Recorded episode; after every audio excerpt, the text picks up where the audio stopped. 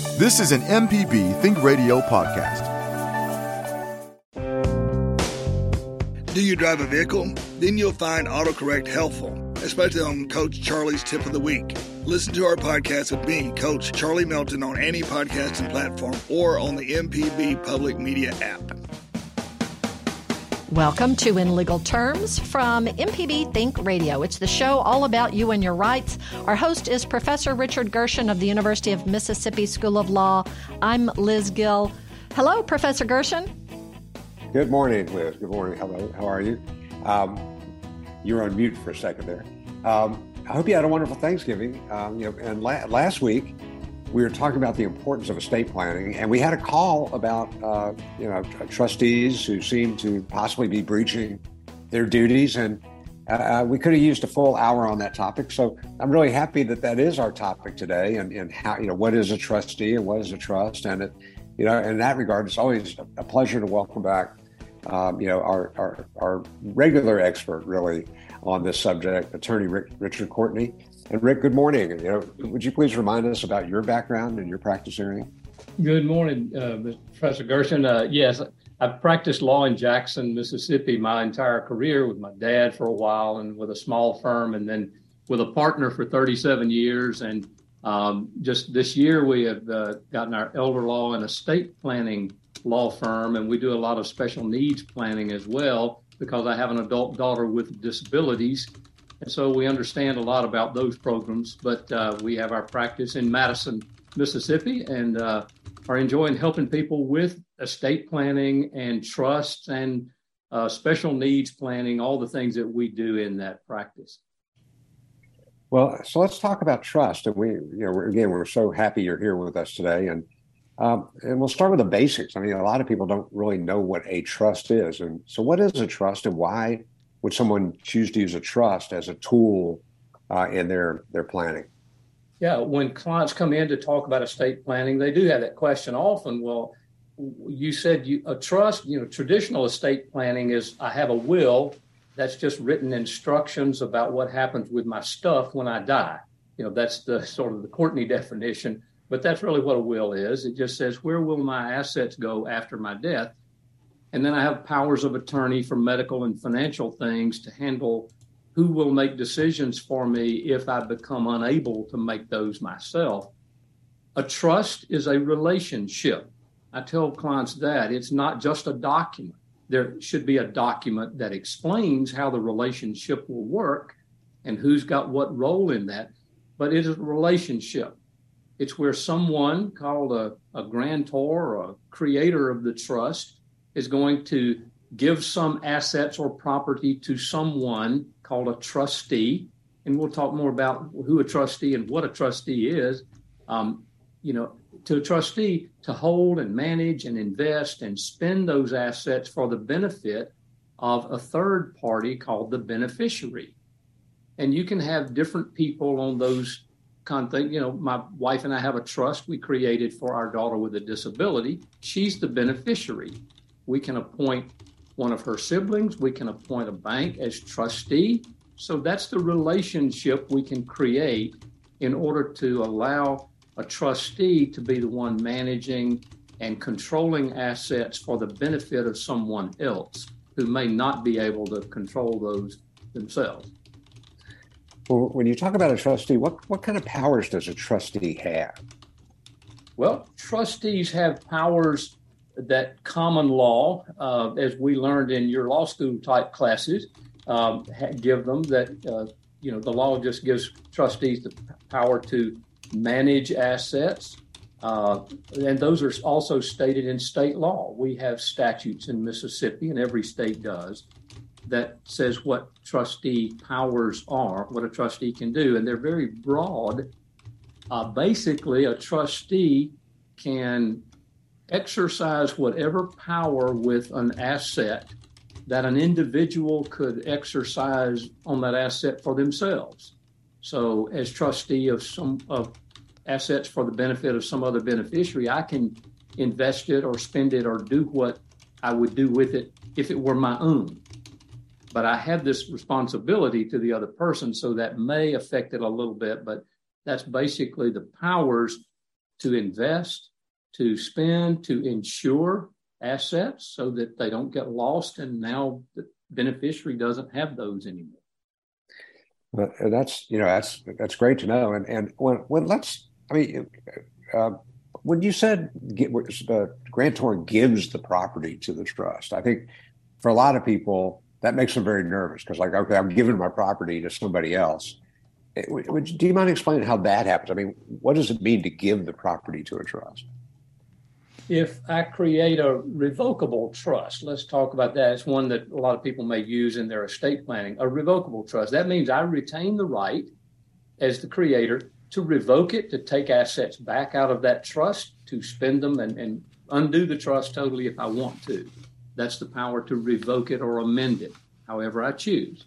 So I retain control over those. I can name another trustee. I would deed a piece of real property, like a home or a piece of farmland. I would do a deed from Rick Courtney to the Richard Gershon Trust if I'm setting up a trust for you. And then I give it, I deed it to the trustee of that trust. So there's a deed that transfers assets from my ownership to the trust. There can be bank accounts and investment accounts where I would go to the bank or investment company and tell them, I want to take this ask this trust account that's in the name of the Rick, you know, Rick Courtney to change it to the name of my revocable trust. So put it in the name, the Rick Courtney Revocable Trust, Rick Courtney Trustee, if I'm going to be trustee of my own trust, or Richard Gershon Trustee, if I'm going to let you be the trustee. So you change the names on assets the way someone would ordinarily change them if they're giving them to someone else. But you're gifting them to a trustee.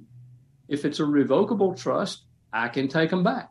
If it's an irrevocable trust, such as I'm trying to get assets out of my estate so I don't own them anymore for possible Medicaid issues down the road or estate planning, uh, tax planning um, to get them out of my then it may be an irrevocable or irrevocable trust. And that's where I give up control. I can't take them back. I may still be able to amend certain things or appoint a new trustee, but it won't be me. I won't control them. They're in the hands of someone else now. Well, that's thank you. Thank you for that explanation because I think a lot of people get, get worried about, oh wow, I'm giving my property away to this this trustee. You know that that's uh, and I, and that's I, the other. I guess another important thing is then that means the client has to do some of the work um, in setting up that trust because you know you're not the one who can uh, reach out to their uh, mutual fund accounts and things like that and have them transferred. They're going to have to do a lot of that work themselves. Well, that's right. We when we have clients that say, "Well, we'd like to do a trust," and I'll go back to when you one of the earlier questions: What is a trust, and what are some benefits of it? Um, one of the benefits of a trust is incapacity management. That is, if I place assets in the name of a trustee and I become incapacitated, or if the trustee becomes incapacitated, the trust can say, well, once that happens, another person's going to step in and become trustee. So you always have someone with capacity to manage and direct those assets. Uh, another uh, benefit of it is probate avoidance. Now, anything that I put in a trust, the trust will say, at my death, you know, uh, here these assets that are in my trust will the trustee shall distribute them to the following persons. Well, in order to distribute those assets out, the trustee doesn't have to go through the probate process uh, that uh, assets in my personal name would have to go through. If they're in the trust, the trustee that comes in behind me will just deed those properties out. We'll change the names on the bank accounts from the trust to the new uh, people who I say will get them. And now they're distributed. So it's a much more simple process. Uh, you still have to do some probate sometimes to clear title on real property.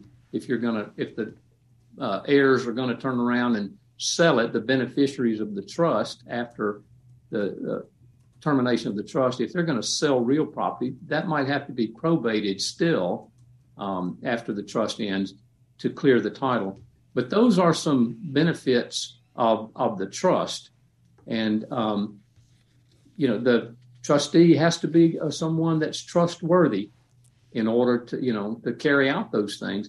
But you mentioned the client does have to do some work because I can't go tell their bank or their investment company to change the names on their accounts.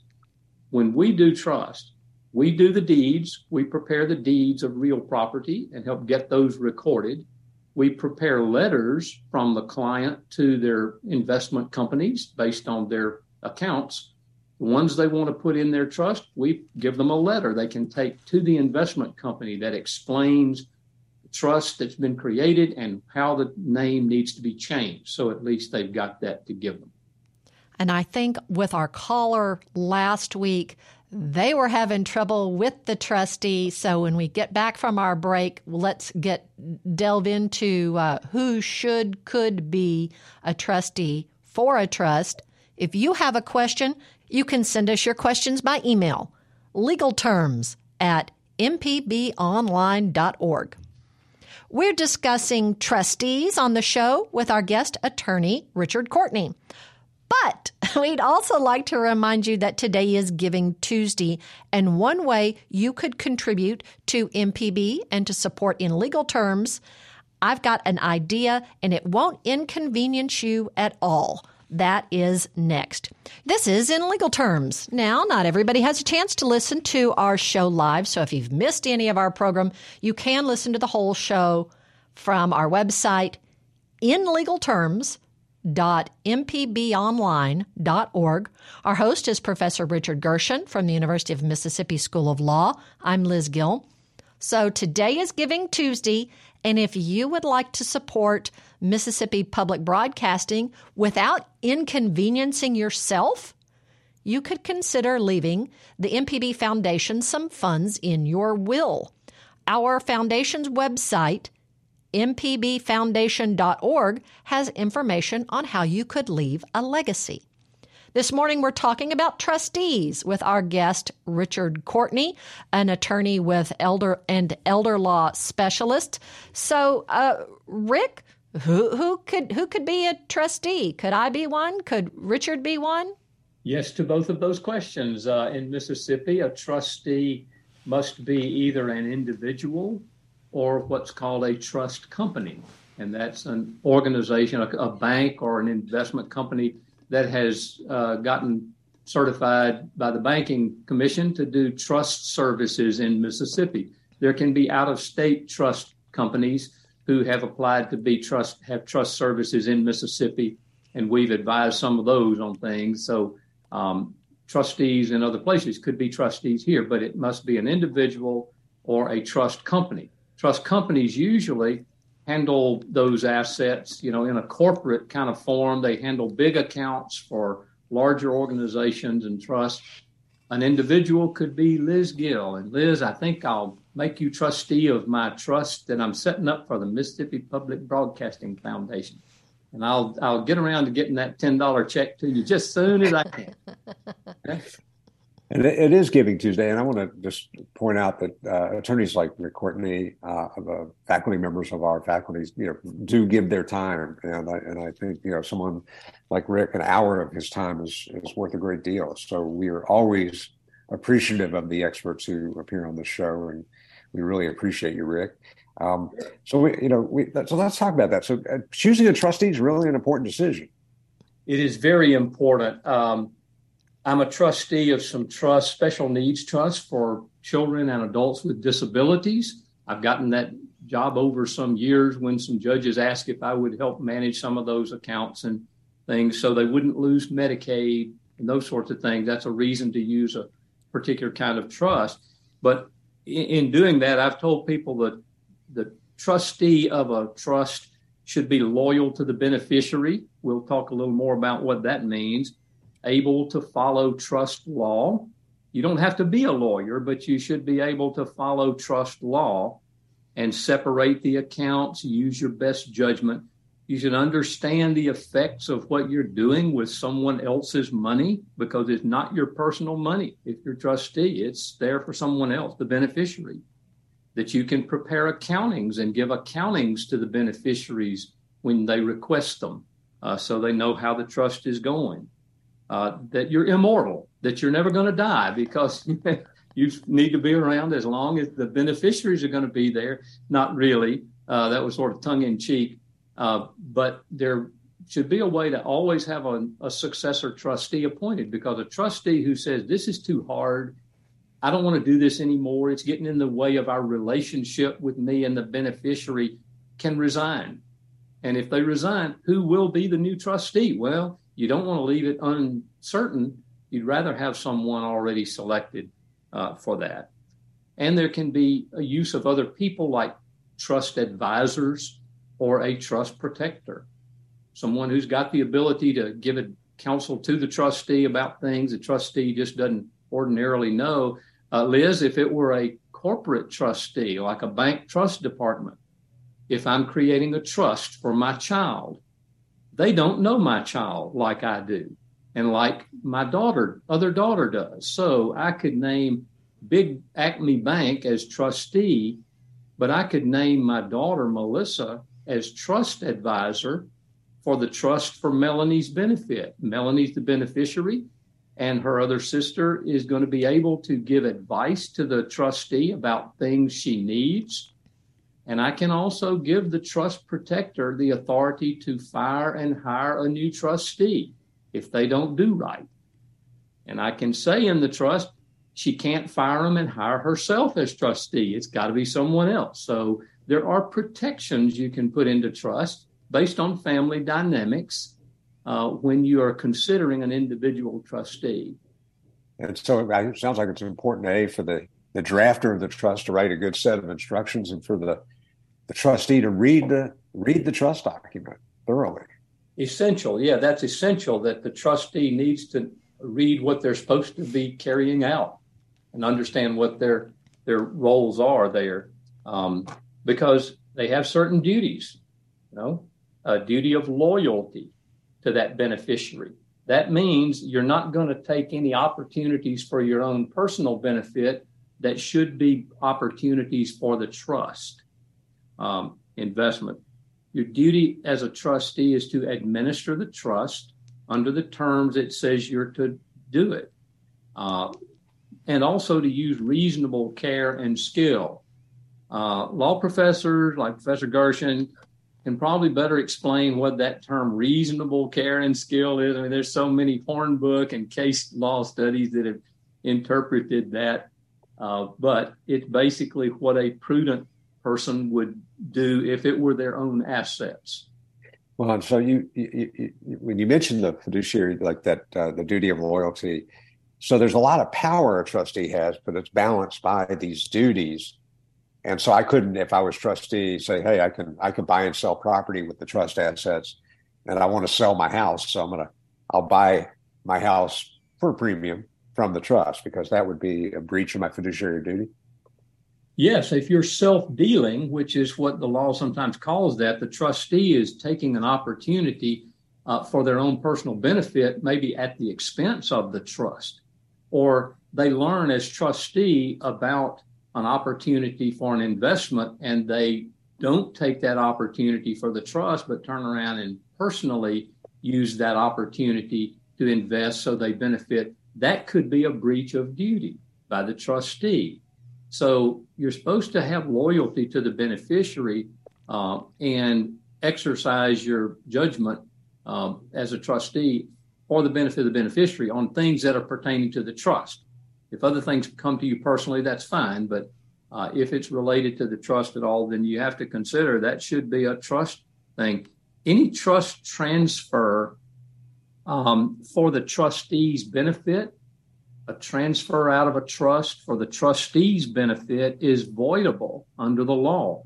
Uh, a lawsuit could be filed to void that transfer or that transaction unless it is approved in advance by a court or unless the beneficiary, knowing about it, uh, you know, concedes that that's okay in advance or ratifies it. So there are ways to um, enforce a duty of loyalty uh, with a trustee that are, you know, the, the law provides certain ways a trust is not a contract. It, you know, the if my trustee does something that I don't agree with, I can't sue the trustee for breach of contract because generally the uh, and it, you may uh, if you have any other uh, correction of that, that's my understanding of it as basically from case law and things that I've read, but it's generally not a contract between the trustee and the beneficiary. So I can't really sue them for breach of contract, but I can uh, file some action for restitution. If the trustee took things from the trust, I can file a lawsuit to have them put those funds back to recover that, uh, to surcharge the trustee if they uh, used, uh, misappropriated an opportunity and my trust lost something because of that. I could file a lawsuit maybe to have the trustee uh, pay money back that would have been the value that was lost. So there are some court things that can be done to enforce the duty of loyalty by a trustee. But primarily, we get back to that concept. Whoever is creating a trust needs to look at the beneficiary and pick the right trustee. And I've, I've told clients an individual trustee does not have to be a lawyer. You don't have to be a social worker. You don't have to be a CPA. You don't have to be an investment professional. But you do have to be willing to get good, sound advice and counsel from a lawyer and a social worker and an investment professional and a tax or CPA person to carry out those things you're doing. If if someone is willing to get that counsel and act on it appropriately, they can be a good trustee. We're talking today about trustees for trusts. If you have a question, we would love for you to email us your questions. That address is legalterms at mpbonline.org. We're talking with attorney Rick Courtney about trustees. So today is Giving Tuesday, and I've got a suggestion on how you could support MPB that will take some hassle out of your life. Oh, that's what everybody wants. That'll be next. You're listening to In Legal Terms on MPB Think Radio. Professor Richard Gershon is our expert host. I'm Liz Gill. We do hope that you'll subscribe to In Legal Terms podcast, or you could find MPB Think Radio recordings from the website for the whole station, mpbonline.org slash radio. Now, when you get a new or a different vehicle and you find yourself with an extra auto, you could donate that vehicle to MPB and not bother trying to sell it yourself.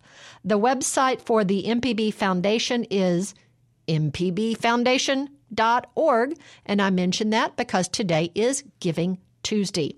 But we're also talking about trustees with our guest, Richard Courtney. Richard, before or Rick, before we move on, recap just a little bit. Some people may think, oh, a trust and a trustee. This is for fancy millionaires. Give me, let's say, three examples on when a trust might uh, generally be beneficial to have formed. Well, trustees are helpful to avoid court supervised conservatorships over someone. For instance, um, if I create a trust and put my assets in the trust, I can say if I become unable to manage those assets, another trustee will step in. Uh, if there's a doctor's statement that says I can't manage anymore, then there's a way for someone else to step in and take over management of those assets for my benefit or for the benefit of my family members. So it provides an incapacity tool, management tool. Otherwise, if I got incapacitated and couldn't manage assets that I own in my personal name, someone may have to go to court, get appointed as a conservator over my assets, like a guardian of my assets. And then the court is going to direct all that they do with those from then on. They're going to have to get lawyers to go to court and get approval to buy things or use money for me. So the trust is a much easier private arrangement to handle that sort of thing. Also, a trust is very helpful to manage assets for someone who may not be able to effectively manage them themselves. For instance, the social, the special needs trust that we do for uh, people like my daughter who have disabilities. Uh, parents want to have a way to fund the care and needs of their children on after their own deaths. And so they establish a trust. They appoint a trustee who will handle the monies they leave to that trust through their will or otherwise. Uh, you can designate a trust as the beneficiary on a life insurance policy and fund it that way. You can name a trust as the beneficiary of a retirement plan, although particular care has to be taken when you do that. But uh, I can name a trust for my daughter as the beneficiary, one of the beneficiaries on my retirement plan, my IRA or 401k, and fund it that way. The trustee then will hold those monies and dole them out, pay for things the child needs or the adult needs. Uh, and it's not the adult's money to handle. So, for children or grandchildren or others who might have a gambling addiction, substance abuse problems, just spendthrift. They just can't manage money. They're going to go spend it all and blow it, as people say. It might be better to leave that in the hands of a trustee and have that person or that bank trustee spend money to pay for their needs and give them some enjoyment of life, but they don't have the ability to just go and spend it themselves. So those are some reasons. Clients come in and they do say, Liz, uh, well, that, you know, trust, I don't have enough money for a trust. I'd say, let me tell you about my mom. She's 92. She's got Alzheimer's. She's having a good quality of life, and we see her every week. And um, but when she decided to move from the 50 acre farm that she lived on by herself in Crystal Springs, before that she had said, well, my when my stepdad died in 2013, she said, what if I can't handle this farm anymore. Can you take care of that? I said, Sure. I'm the lawyer's son, so that would fall to me. My younger brother is, lives out of town and somewhere else. So she said, What would make it easier for you to handle the farm and the house here? I said, If it were in a trust. She said, Okay. So we did a revocable trust. She was trustee of her own trust and she could manage her own property as long as she wanted. But it said if she decided she wanted to resign or if she would, after her incapacity, I would become the trustee. Well, she got to a point where she didn't want to keep managing. She said, I want to move up closer to where you and Ruthie are. And so she did. She said, What do I need to do to let you take care of selling my place? I said, Well, just resign here. I, Carol Clay, resign as trustee of the Carol Clay Trust. And she did, and I was the trustee then. It was very simple. She signed that form. I became the trustee. I got a realtor. I sold her place, put the money in her account. So, as trustee, I became the one who had the authority to do that. And it was easy for her because she had said, I'm just going to resign and leave it over to you. So, those are some examples of when trusts make it easier for people. I've told people it may cost you more a little on the front end because we do more documentation and things to fund the trust and set it up to work right on the front end so that it becomes easier in the transition later at your incapacity or death for other people, your children maybe to come in, step into that role. It won't have to go through a court probate for them to do some things. Uh, and that's helpful too. So people say, well, okay, then yeah, it's a pay me now or pay me later sort of thing, right? Say sort of is, yeah, you'll pay a little more now. So they don't have to go hire a lawyer at your death or your incapacity and pay them to go do the stuff you're going to do now.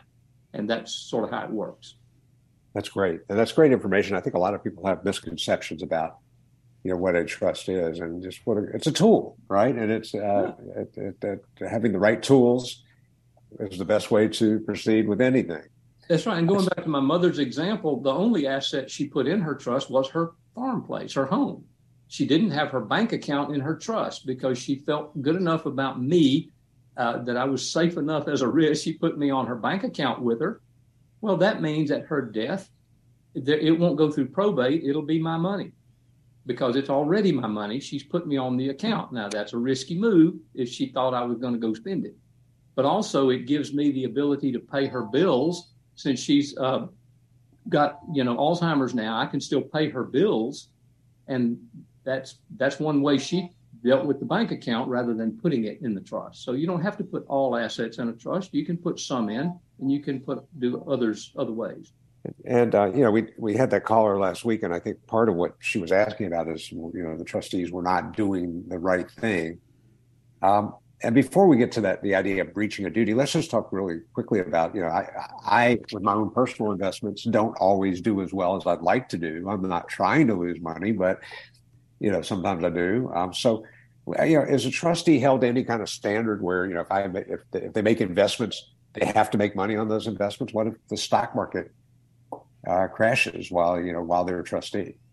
Yeah, no, no, and I hope there's not any rule about that because, as I said, I'm a trustee of some trust for some uh, special needs trust, and all of them in this market time have lost some money. So I hope I'm not liable. No, the the tr- the trust law does not require that the trustee always take advantages or, or uh, increase the funds if a prudent person, and that's the prudent investment standard that's in our law it says, and I'm reading from the statute, the fiduciary, the trustee, shall exercise the judgment and care under the circumstances then prevailing, which men of prudence, discretion, and intelligence exercise in managing their own affairs. So, if I make decisions about investments, if they're reasonable to make, even though it loses money, I haven't breached any duty. You know, I'm acting as a reasonable trustee where other people invest money, like you say, you have, I have certainly uh, on my retirement plan. We just won't look at those statements anymore right now. Um, you know that I've lost some money. Well, people do that. The markets go up, markets go down, but I'm not to stick it in a sock under the mattress and not try to do anything with it. And I'm not supposed to invest it all in Bitcoin and junk bonds. I tell people it's somewhere in between is where reasonable lies and you've got to get some good information. And again, you, bring up another point. I'm just sort of going to burst right on into this. Tr- trustees have discretion. A trust document is either discretionary or mandatory in the way distributions are to be made.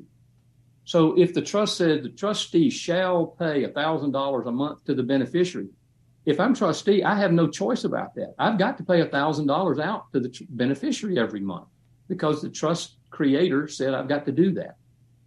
But if the trust says trustee may pay in the trustee's discretion so much of the income or principal of the trust as the trustee deems advisable, then I have discretion about that.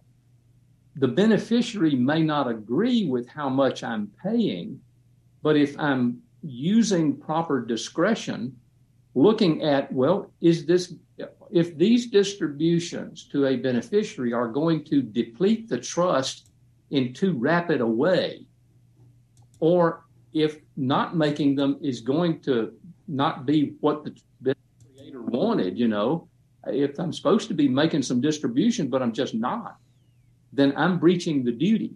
Um, but if I'm saying, well, I need to not make this distribution or certain distributions in certain ways in the exercise of my discretion as a trustee, looking at all those factors, then I may be doing it right, but I may not be doing it the way the beneficiary would want. So they, they couldn't they couldn't sue you for that your your your uh, discretion, you know, exercising discretion because you may be in a better position to make those decisions than them, and that's why there's that's why the grantor appointed you trustee is because they thought that you would have better judgment maybe than the beneficiary. That's right, and and that also points out the need for a trustee to try to have a good relationship and rapport with the beneficiary. How am I, as a trustee, going to be able to effectively meet the needs of the beneficiary that the trust says I'm to try to meet? if I don't know what the beneficiary's life is like and what their income is and what their abilities are to meet their own needs, I mean, I've got to have some conversations. And um, if I don't do that, then I'm not, I may not have a good basis for exercising discretion because I haven't tried to learn enough about what that means. Well, we certainly are learning quite a lot about trustees, and you can send us your questions to our email address legal terms at mpbonline.org. If we don't answer them over the phone, we can forward them to our partner attorneys who help us out. We are so very grateful to Rick Courtney for giving today, agreeing to partner with us on our show today about trustees. I'll tell you how you can hear more advice from him next. Thank you for being part of In Legal Terms. If you've missed any of our program, it's been a good one. You can listen to the whole show from the MPB Think Radio YouTube channel. It's also available on the MPB Public Media app, as are most of our local shows. Our host is Professor Richard Gershon from the University of Mississippi School of Law. I'm Liz Gill. So if you hang on at 11 a.m. Central on Tuesdays following our over the air broadcast, you can hear Southern Remedies, relatively speaking, with Dr. Susan Buttross. That's on MPB Think Radio. We are very lucky and grateful to have Rick Courtney as our guest today. And he's also been on a few past shows. I'll have a link to those podcasts that Rick has so graciously participated on with us, talking about trustees, talking about special needs, the ABLE accounts. He's uh, talked about wills and estates, a lot of great information. Today, Rick Courtney is talking with us about trustees, and we've got a, a few minutes more to take your calls and to get some more information. Well, as we've we've talked about, you know, uh, what the duties of trustees are and what their powers are. But you know, unfortunately, whether you're dealing with a bank or you're dealing with an individual trustee, you're dealing with people, and so sometimes people don't do what they're supposed to do. So, what what remedies would a beneficiary have if a trustee breaches their duty?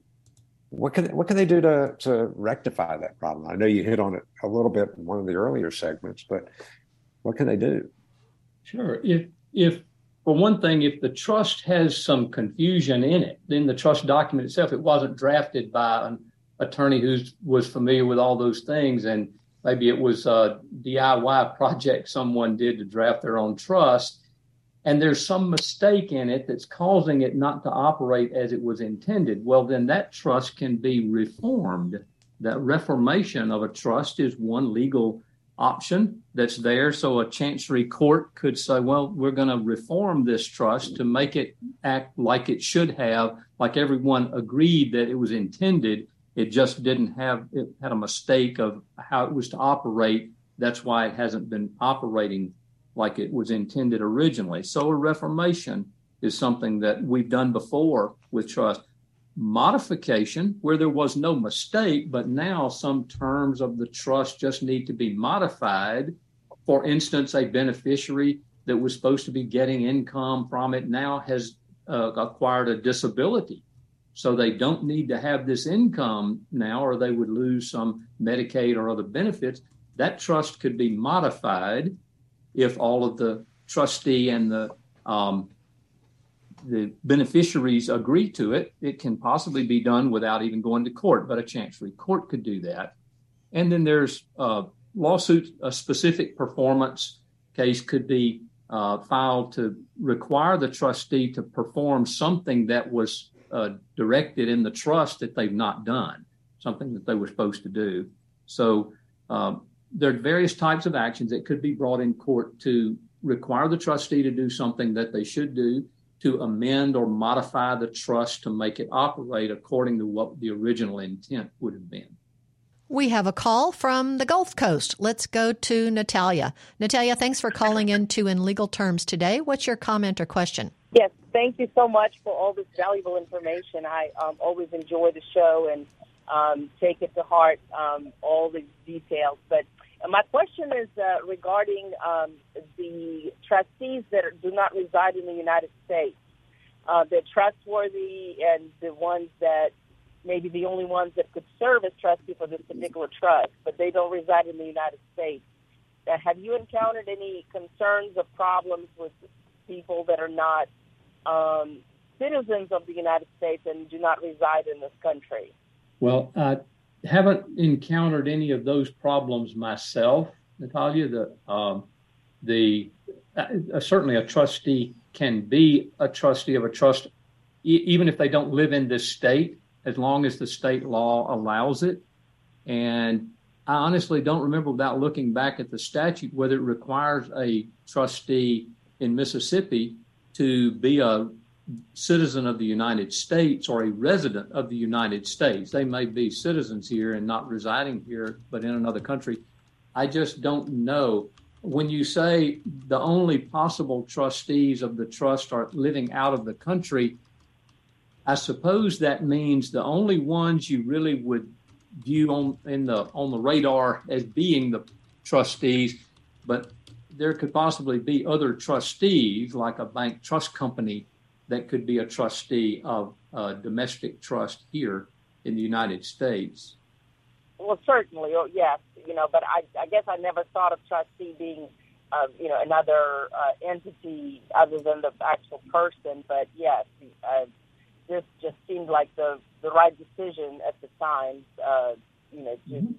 uh, under the circumstances. But yes, you know, possibly that's a solution to have um, a bank or another company that is uh, specializes in managing trust, and then having the, the other person as the advisor, so to speak.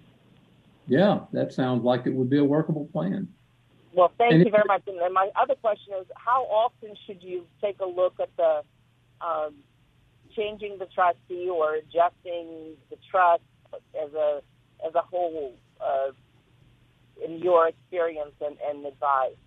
I tell clients they should review all of their estate plan documents, including trust, every two to three years, or whenever someone that they have put in a role like a as a power of attorney agent or an executor of a will or a trustee or a trust advisor if one of those people has died has married has moved away has become incapacitated if some of any of those things happen that's a reason to look back at your documents to see if a change needs to be made once the once we've done a trust or plan, we have those documents in our uh, word processing system in our computers. You know, it's not hard for us to make amendments or revisions to those documents later if someone comes in and says, I need to change something.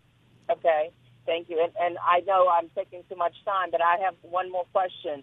Is the notarized uh, statement that's attached to the trust copy of that I possess uh, have legal value to it? For example, if I'm traveling and I know it's you know abroad and I need to adjust something on it, if I write something down and have it notarized and attached, and if something happened to me, would would that be a legal document that is valid in front of the court? Well, if you're talking about an amendment to the trust of some some type, that has to be executed the same way the trust would. That means it has to be acknowledged with a notary that you've signed and said this I amend this section of the trust this way. Uh, but that's a little too general a question for me to go much farther with to answer. If you have a you know, if you have an email that you want to send to uh, Liz Gill, and I could try to respond a little bit more offline. Thank you. Thank you very much. And thank you for taking uh, the time to answer all the questions. I very much appreciate it. We Certainly. appreciate you calling in, and we as we say, we do not give legal advice, but we bring up topics for discussion to give you information so that you can know how to ask for advice. And if you do have any questions, don't forget our email address is legal terms at mpbonline.org. We've got one minute left. Richards, what uh, what's our, our next thing to discuss? Well, just uh, Rick, I think you know things have changed a lot since I was in law school. Certainly, it used to be really much harder to. If you had an irrevocable trust, it was much harder to modify that irrevocable trust. And I think the Uniform yeah. Trust Act has changed that. And has that been your experience? Oh, I have revoked several irrevocable trusts in my practice over the last few years, and when they were no longer needed or didn't weren't fulfilling a purpose. And uh, I want before we end, I want to just make sure we summarize for people who are considering do I need to do a trust for myself or someone else, or uh, should I, you know, should I consider getting a, doing a trust? Please uh, get good guidance from an attorney who understands trust drafting, and those terms mean things. The words in a trust, if it's mandatory, shall or may, means a big difference in the operation of a trust, uh, and revocable versus irrevocable. So get good counsel from an attorney who knows how to, who to draft the trust.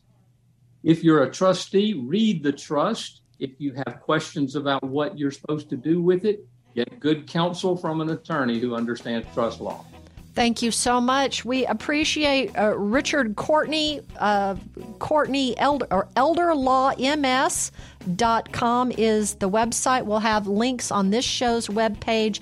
Thank you, Rick Courtney. We appreciate having you today. Thanks, Liz and Professor Gershon.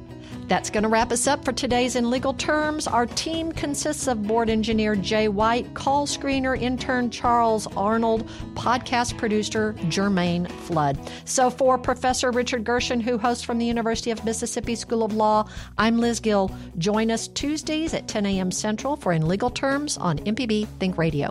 This is an MPB Think Radio podcast. To hear previous shows, visit MPBOnline.org or download the MPB Public Radio app to listen on your iPhone or Android phone on demand.